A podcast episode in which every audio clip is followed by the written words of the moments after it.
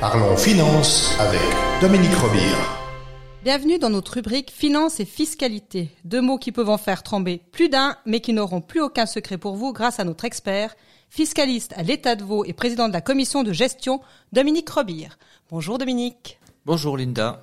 Aujourd'hui, vous allez nous parler de l'endettement de la commune de Saint-Maurice. Comment est-il considéré et à quelle évolution de celui-ci peut-on s'attendre dans les années à venir? L'endettement comptable net de Saint-Maurice est de l'ordre de 9,3 millions, soit environ 2000 francs par habitant. Il est donc considéré comme faible au regard des critères d'analyse cantonaux. Toutefois, il s'agit d'un indicateur comptable qui ne prend en compte ni la valeur vénale des actifs, ni les engagements hors bilan, et c'est pour cela qu'il est difficile d'effectuer des comparaisons intercommunales. Il est possible que l'endettement par habitant augmente ces prochaines années.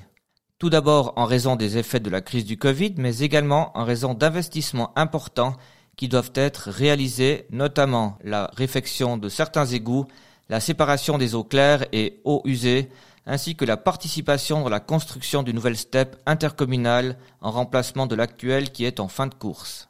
Merci pour ces explications et on se retrouve tout bientôt.